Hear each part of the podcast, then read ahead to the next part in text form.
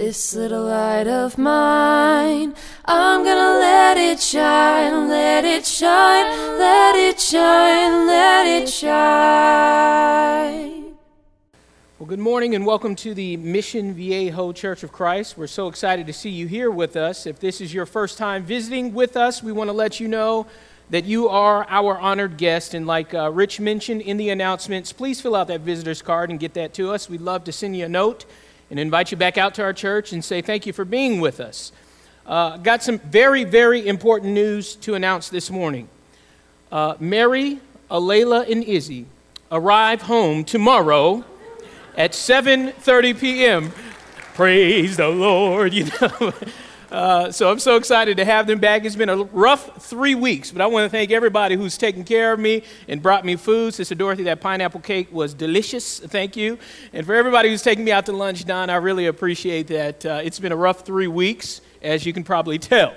But uh, still alive and uh, excited to be here with you this morning. I want to say this, uh, Brother Caberto, uh, thank you so much uh, for your opening this morning and telling the story uh, about sharing the gospel uh, with the lady uh, who was in need there. I've been hearing a lot of neat stories lately about people stepping out on faith and sharing the gospel message. I got to hear a really neat story from Billy uh, as well over the past two weeks about her uh, inviting a neighbor. And I would venture to say, that during this time in the life of our church, God is churning and moving and poking and pricking our hearts, reminding us about the very reason we exist, and that's to be ambassadors of the message of reconciliation. And I love, I get so tickled and so excited when I hear people saying, Yeah, I got to share the gospel with someone. And you know what? It's really neat because the sermon that I have worked on this week, which I kind of prepared uh, a while ago fits in with that theme, and I see God doing something here. And I really wanted to talk to you this morning about the parable of the lost coin. The parable of the lost coin. But before we begin, I want you to ponder this for a moment. Have any of you this morning ever had to be at work about 7, 8 o'clock in the morning to deliver your presentation for the day, right? Uh, you had to sit with your boss and talk to your boss about the plans and the visions that you want to implement and carry out. So you worked on that PowerPoint slide and, and you put your clothes out on the bed for the next morning and you got everything prepped and ready to go. And you wanted to get to the office early. So you woke up a little bit early and you went to the place where you keep your car keys. And much to your surprise, the car keys weren't there and you say to yourself, I put my car keys here every single day, where are they now? First thing you do is say, must be my wife, must be my husband, right? And for those of us who have children, it must be the kids. They were playing with the keys, and now I can't find them. So you begin a frantic search looking for your car keys. You flip up the couch, you look under the bed, you go to every single pair of pants that you wore for the past week looking for your keys, and you can't find them. And then you get so frustrated, and you put your hand in your pocket, and then you go like this. They were there the, the whole time, and I just didn't know it. Any of you been there this morning? Or about this? I lose this thing all the time. I lose this all the time. Have you ever been there? I see some hands being raised. There is something about this wallet that I lose constantly, every single week. I told a story not too long ago. I was at the mall and I was at Paradise Cafe, and I always leave my wallet on the tray when I carry my food. This day I decided to throw the whole tray into the garbage with my wallet. And I could not find my wallet. I looked in the car, I was looking in my back pocket. So I went back into the mall and I started digging through the trash, consumed in searching for something that I had lost. People thought I was crazy that day. But I did find my wallet. What about this? What about your cell phone? Any there? I see some hands and some nods. Yes, yes. Cell phones. We lose these things all the time, don't we? Have you ever had a very important job interview and you're waiting for your call back? And you set your phone somewhere and you can't find it, but you hear it ringing, right? And you search everywhere for it, looking in the bedroom, looking under the couch, everywhere, and you cannot find your phone to save your life. It's really frustrating when you lose something and you're searching for that something and you can't find it. I was at the grocery store the other day and I saw a young woman in tears, frantic. She was crying. Her breathing was shallow. She was searching and she was screaming, I can't find my child. I can't find my baby. She said, I, I took my eyes off of him for just a second and now I can't find him. She was searching everywhere for her child and couldn't find her child. And I was so uh, fearful for her. I was thinking, well, maybe somebody took her kid. Or maybe the kid ran off into the street. So I began to help this woman look for her child. And the first thing I thought of, I said, let's go to the toy section. Went over there, and there was the baby boy looking at some race cars, some Hot Wheels. And I said, ma'am, I think I found your child. And she ran, ran over to where that child was, and she got down on her hands and knees. And I pushed replay in my mind because I was thinking, if that was my parents, woo, right? Might not make it home. But she said to her child, I love you so much. Don't you ever run away from mommy again to where I can't find you.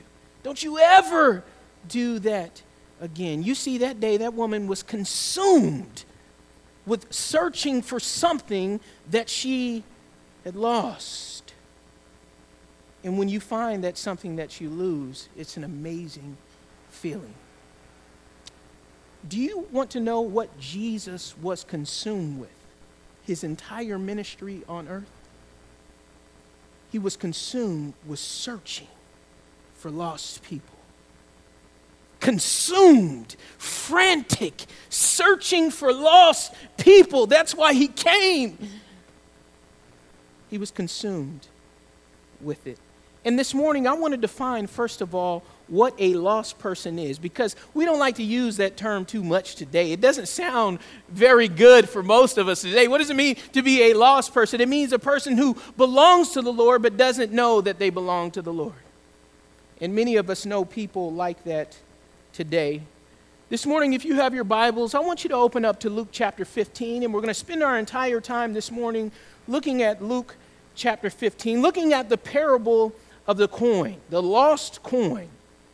But what is so interesting about this parable is that it is uh, positioned right in the middle of two other parables. And what I love about this section of scripture so much is that Jesus is spelling out the importance of being consumed with finding lost people, in so much that he uses three consecutive parables to illustrate the importance of this point. And he begins in Luke chapter 15. So before we get to the parable of the lost coin, let's, let's open up and let's read a couple of passages. I'm going to stop around verse number 10. Might just flow with me as you can, but I'm going to read through this. Luke chapter 15, verse number 1. Now the tax collectors and the sinners were all gathered around to hear him. But the Pharisees and the teachers of the law muttered, This man welcomes sinners and eats with them. Then Jesus told them this parable Suppose one of you has a hundred sheep and loses one of them. Does he not leave the 99 in the open country and go after the lost sheep until he finds it? And when he finds it, he joyfully puts it on his shoulders and goes home. Then he calls his friends and his neighbors together and says, Rejoice with me, I have found my lost sheep. Let's go to verse number 8. Or suppose a woman has 10 silver coins and loses one. Does she not light a lamp sweep the house, and search carefully until she finds it. And when she finds it, she calls her friends and her neighbors together and says, Rejoice with me, I have found my lost coin. In the same way, I tell you, there is rejoicing in the presence of angels of God over one sinner who repents. Verse number 11, the parable of the lost son. Jesus continued, There was a man who had two sons. The younger one said to his father, Father, give me my share of the estate. So he divided his property between them. Not long after that, the younger son got together all he had and set off for a distant country and there squandered his wealth in wild living. And after he had spent everything he had in the country there, began to be in need. So he went and hired himself out as a citizen of that country, who sent him to his fields to feed with pigs. He longed to fill his stomach with the pods that the pigs were eating, but no one gave him anything. And the story continues on, and we know these passages very well.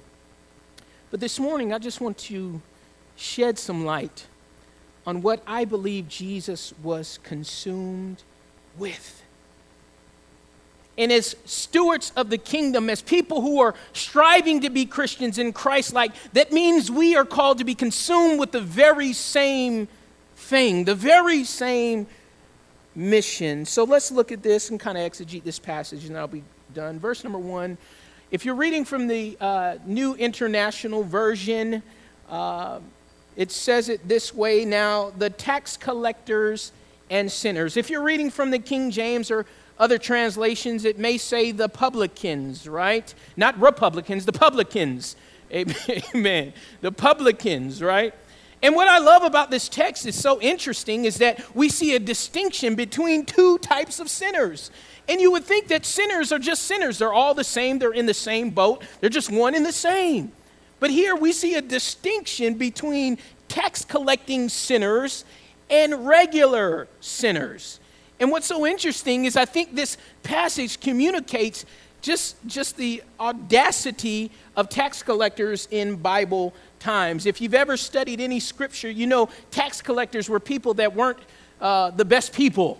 They weren't looked on upon favorably by, by the citizens of the community. And you may ask yourself the question well, why not? Well, the tax collector's profession was to be what they were called, right?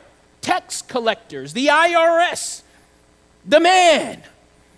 So they would go and they would collect taxes for the Roman government. And you would say, well, that sounds about right, right? You're supposed to pay your taxes. You need a tax collector. But the problem with tax collectors is that they were greedy people and very self serving. So, what they would do is they would go and collect taxes from the people and then say to those same people, you owe 10 to 15 to 20% more than what the government is charging you.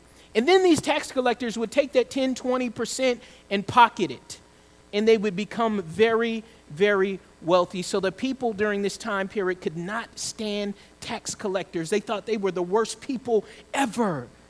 Zacchaeus, the wee little man, was a tax collector. You all remember the story. Tax collectors weren't good people. But what's interesting is that instead of pulling them in with the sinners of the day, there's a special place for tax collectors. Amen.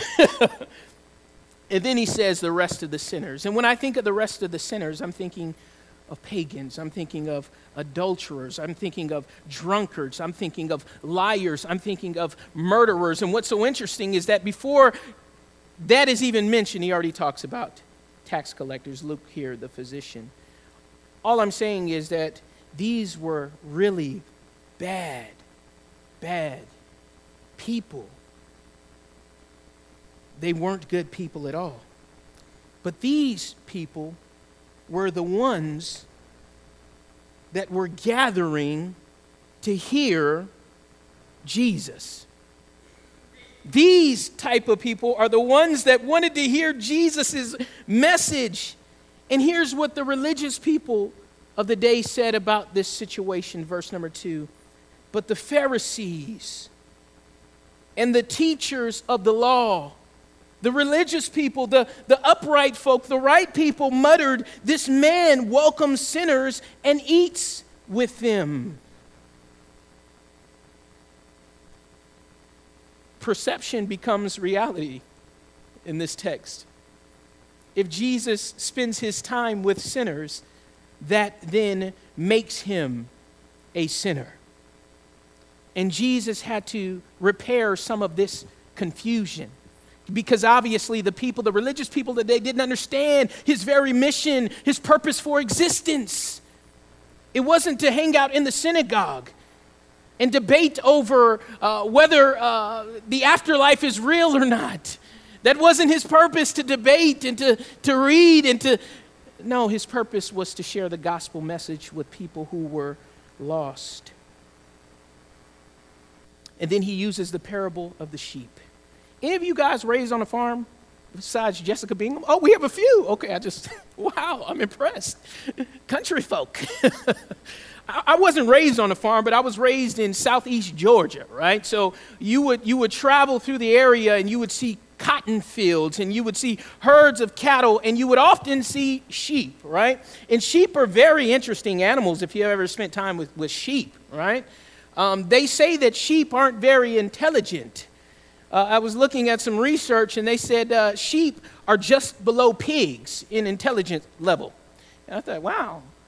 And then the scripture calls us sheep. I wonder, how does that, how does that work? But sheep aren't that, that intelligent uh, is, what, is what commentators and what uh, students of, of, animal study say. But sheep have this mechanism that they call flocking. Have you ever heard of flocking? You know what a, a flock is? A flock is basically a dominance hierarchy. Dominance hierarchy. Where are you going with that, preacher? What does that mean? That means sheep, in order to survive, have to follow someone something or another sheep. In order to survive, they have to follow. It's a natural instinct within them. They must follow something, and if they don't, they will perish. Well, why is that? Because sheep aren't designed to be very uh, uh, defensive and scary animals, right? They don't have sharp teeth or fangs. You don't see too many buff sheep. I mean, they're, they're cute, right? You look at a sheep, you say, oh, that's pretty, that's cute. But sheep do have teeth and they bite and they can kick, but that's about it. But if a predator was coming to attack the sheep, the sheep have no defense other than to flock and to circle around one another. And that's why the sheep need a shepherd. That's why the sheep need a leader. Because if they don't have a leader, they will not survive. And the shepherd's job was to take the sheep and to protect them from outside predators. And if you read the pages of Scripture, we see some very famous shepherds that have become leaders amongst their peers scripturally. David was a shepherd, wasn't he? And the story goes on and on about these great leaders who were shepherds. And guess what? Shep- uh, sheep are so unintelligent that, that they will stay and graze in one spot until there is nothing left and there can be a patch of grass over on the other side, and they'll just stay right there and go, well, I don't know what the food is. Hopefully, it'll start growing back or something. But what it takes is it takes a leader to say to the sheep, Come on, let's go over here. There's greener pastures over here. So, sheep are very interesting animals, and Jesus says this Suppose one of you has a hundred sheep and loses just one of them. You have a hundred sheep, and that's a lot of sheep and you lose one of them, does he not leave the 99 in the open country? And that word, open country, underline that because that's scary when you leave sheep in open country. Predators are all around. And go after the lost sheep until he finds it. When he finds it, he joyfully puts it on his shoulders. Well, what is this saying theologically, exegetically, hermeneutically? What is this saying? Well, in my mind, Scripture says all of humanity are sheep. Not just the church, but everybody is a sheep. In the very beginning, when God created the heavens and earth and put human beings in the world, we all belong to God. Sin entered into the world, and the relationship between humanity and God was broken. And as a result, that relationship has been frayed, and we have lost our way. And thanks be to God that someone shared the gospel with you because you would still be lost, right? Thanks be to God that someone shared the gospel with me because I would still be lost. But all humanity are sheep. And some sheep have wandered and lost their way. And right now, as I look across the auditorium this morning, I bet you can think in your mind of some people that you know need to come on home to the Lord you know desperately they need to come on home and they're that lost sheep. And Jesus says, Leave the 99 and focus on the one. Jesus was so, so consumed with finding just one and bringing them on back home. And as ministers of reconciliation, I hope and pray we're consumed in the same way. Because if we aren't, why do we even exist? And guess what? When I look across the auditorium this morning, I see some hard fighting evangelists amongst our midst. And I'm so excited about your ability and your care and how you're consumed with sharing the gospel with other people because that's why we exist. And now we get on to the parable of the lost coin. In verse number 8, it says here Suppose a woman has 10 silver coins and loses one. Now, the 10 silver coins, what were they? Well, the 10 silver coins in the language of the day were called drachmas. Drachmas. And one drachma represented about 15 cents. 15 cents. So this woman had 10 drachmas, which is really equivalent uh, to about a dollar and a half, right? And maybe in that time period that seemed like a, a, a good amount of money, but today to us, a dollar and a half doesn't do much. You might be able to buy Snickers from the gas station or something, but that's about it. That's not a, that's not a lot of money. It won't do much for us today. But this woman lost 10 silver coins. And we'd be thinking to ourselves, well, she can just go find another 10. That's not a big deal. But the scripture says the problem was is that she was a widow. She was a widow. If you've ever spent time in scripture reading about widows, you know they had an incredibly hard time. Many of you here this morning may be widows or know someone who's a widow. And I can't even begin to understand and comprehend the struggle and difficulty of losing your better half, losing your soulmate, and having to figure out life on your own and how to survive. That's got to be tough. But in this cultural time period, it was an exceptionally tough deal. Widows, mainly, most of the time, had no financial backing or support when their husband passed away. Nothing. And we recall stories of widows all throughout Scripture. We remember the widow of Zarephath with Elisha. Remember, Elisha came to her and said, Give me some bread and some water. And she said, I don't have enough. All I have is just for me and my son, and if we don't eat, we're going to die. And Elijah said, Give me some of that anyway, and God's going to take care of you. You guys remember the story of the widows in Scripture. They had a tough time. And in Acts chapter 6, you remember the church was called to take care of widows and orphans. That's the reason that they exist. Take care of widows and orphans. And we see a problem arising in the church in Acts chapter 6 because some of the Hellenistic widows were being overlooked in the daily distribution of food. And then we see the scripture saying that uh, some men were have, having to be appointed uh, to serve as deacons to take care of social justice. Really, what it was to take care of the widows there. So, widows were very uh, difficult people to work with and to serve because they needed a lot. And the scripture says pure religion and undefiled before God is to take care of the widows and the orphans. So if we get back to this text, now we can kind, of, kind of begin to see where maybe this widow's mindset was. She didn't have much, nobody was there to take care of her, and she had lost her money. Any of you guys been broke before, or is it just me? Have you ever struggled? I'm seeing some of the teens go, yep, yep, right now. Amen. We, we are broke today. College students are like, yep, identify, right? Have you ever been broke, right? Not have enough to pay your bills or figure out how, how to pay rent or how it's going to happen? When you go to bed, you just sleep comfortably, don't you? You're not worried about how the bills are going to be paid. You're not worried about anything. You can rest comfortably, count sheep. That's not what happens, right? When you're struggling financially, it takes everything out of you. So the scripture says this woman was here searching for her coins and she had to turn on the light. So I'm wondering if she probably couldn't sleep because of the position and situation she was in.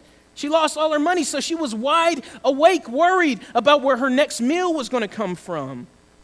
She was probably hungry because she didn't eat that night. She may have been upset and may have been stressed. So that night she turned on the light, searching diligently. She was consumed with finding that money. Jesus was consumed with lost things, and the church should be consumed with lost things as well. And then the scripture says when she finds it, she goes and tells her friends and family, and she's so excited because she found what was lost. Church, there is nothing like seeing someone who does not have a relationship with God through Jesus Christ come and be baptized in water, be filled with the Holy Spirit, and added to the church, and you see that person on fire. It's a life changing event, not only for that person, but for us as well. It's exciting. And you know, the church that I grew up remembering, the church that I remembered growing up, was a church that was all about evangelism. You guys remember the back in the day, right? Well, that's what we were all about. We wouldn't cancel Sunday morning or Sunday night or Wednesday night service except if we were going to do some kind of door knocking campaign, right? That's the only time we would cancel. The church that I uh, remember growing up was all about evangelism and outreach. And today I'm going, have we lost sight of that just a little bit? I wonder if uh, the church in America is more consumed and preoccupied with talking theology rather than talking about sharing the gospel with a lost person. I think we might be there. I think we might be there. But I think Mission Viejo is not that kind of church. I don't think we're that kind of church. I think we're consumed with, with lost people. And then lastly, as I step down this morning, I want to examine the parable of the lost son, and then we'll, we'll end on this one. And we all know the story. There were two sons, right? Two sons. The younger said, Dad, give me all my money so I can go off and do my thing. And I wonder what the father was thinking. Son, you don't want to do that. You don't want to do that. You're here with me, you're living comfortably, life is good. And the son said, No, let, let me take my money and let me go. So the son took his money, he ran off and spent it all on wild living, is what the scripture says, right? I wonder what he was doing. We don't know. He was doing all kind of stuff. And he got to a place where he was so down and out and so broken and so destitute. And when I think of lost people who don't know Jesus Christ, that's what I think of. They're broken and they're searching and they need something and so broken. And the father said to the younger son, You come on back home. And the older brother said to the younger brother, You come on back home too. I love you. I'm not upset about a thing. That's not what the story says, right? As a matter of fact, as we read the story of the prodigal son, it's really a story about the older brother. The older brother said, Father, how come you weren't consumed and concerned about me? I've been faithful the whole entire time. You should be excited for me. He was self focused and self centered that he didn't even care about his lost brother.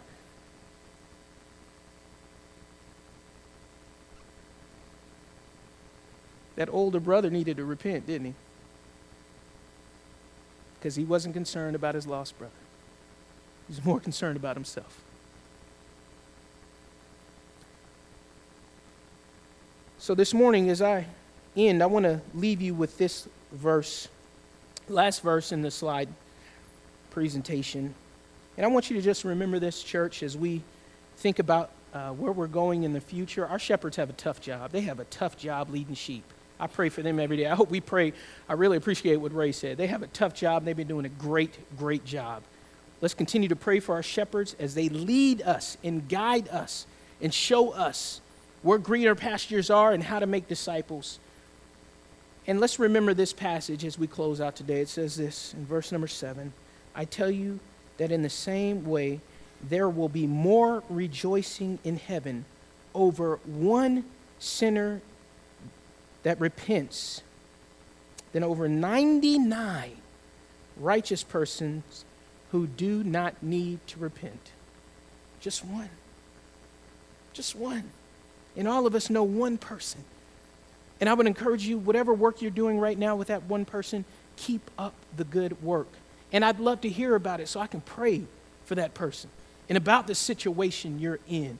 And if you need backup, let me know. I'm there because I'm consumed with lost people. And I know you are too. Jesus also said this it's the sick that need the physician, not the whole. This morning we have a song of invitation selected. If there is anyone here that needs prayer, maybe some encouragement, uh, to share the gospel with your neighbor, your family member, your friend, you come forward and the church will pray with you and we'll pray for you. Uh, and we'll, we'll encourage you in that way. Maybe this morning you're here and you're not a Christian and you've been lost for some time. You can't figure out why your life is heading in the direction it's heading in. You can't figure out why you're encountering so much trouble and so much hardship and, and things are always difficult. The reason is, is because you're not at home. So this morning, I would encourage you to come on home. Come on home. Your Father is waiting for you and wants you back. Come on home.